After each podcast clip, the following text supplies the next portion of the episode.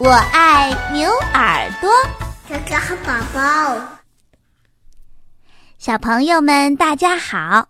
今天啊，我给大家讲一个可有趣的故事了。这个故事的名字叫做《草莓仙子找新家》。草莓仙子贝菲住在一片草莓园里。有一天，天上下雨了，豆大的雨滴啪啪地落进草莓园里，雨水汇集在一起，形成了一个个大水坑。草莓仙子贝菲像兔子一样高兴，他说：“啊哈，这天气太棒啦！”他从一个水坑跳到另一个水坑，把水花踩得啪啪啪啪响。蜗牛和小昆虫们可没有它这么兴奋，它们忙不迭地往树叶和草丛里逃去，以免被溅得浑身湿透。倾盆大雨接连下了好几天，草莓仙子终于开始担忧了。她的茶壶小屋里。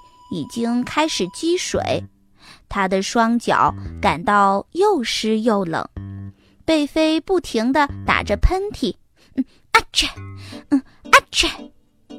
一大股雨水从湖井灌进了小屋，把草莓仙子从头到脚浇了个透。啊，不不！贝菲大叫着，扇起翅膀抖落了水珠。这样下去可不行！啊啊切！我那些可怜的草莓们怎么受得了呀？蝴蝶碧波问他。但是我们又能做些什么呢？贝菲想了想，提议道：“要不，嗯，给小草莓撑一把伞。”心动不如行动，金龟子们抄起小桶，嘿呦嘿呦的把茶壶里的水给舀出去。黑莓仙子布鲁尼带来了好多大树叶，准备在草莓们的头顶搭起一顶大伞。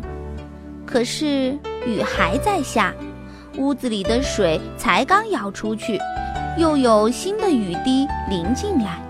草莓仙子叹着气说道：“哎，这样一点用都没有。看看这些地都快泡成烂泥了，如果再待下去……”草莓们都会被淹死的。贝菲穿上了她的雨衣，说：“我要去找一个没有洪水泛滥的新家。也许仙子公寓里还有空房间。”于是贝菲跑到精灵树前面喊着：“有人吗？有人吗？你们这儿还有空房间给我和我的小草莓吗？”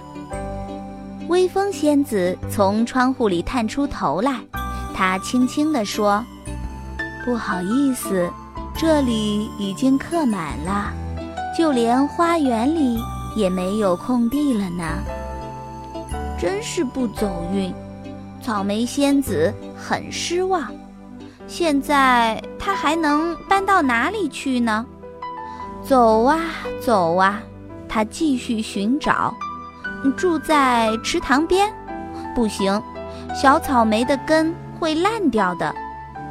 搬到大树底下，不行，这里太暗了，草莓们需要阳光。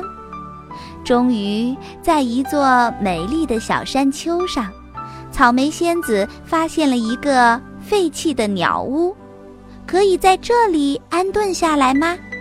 这个小屋子看起来。倒挺舒适的，这里四周环绕着森林，优美的景致尽收眼底。草莓们能够获得充足的阳光，山丘的地势让它们免遭洪水的侵袭。啊，仔细闻，还能嗅到泥土的香味儿呢。这真是所有仙子梦寐以求的好地方。贝菲满意的点点头，嗯，就是这里啦。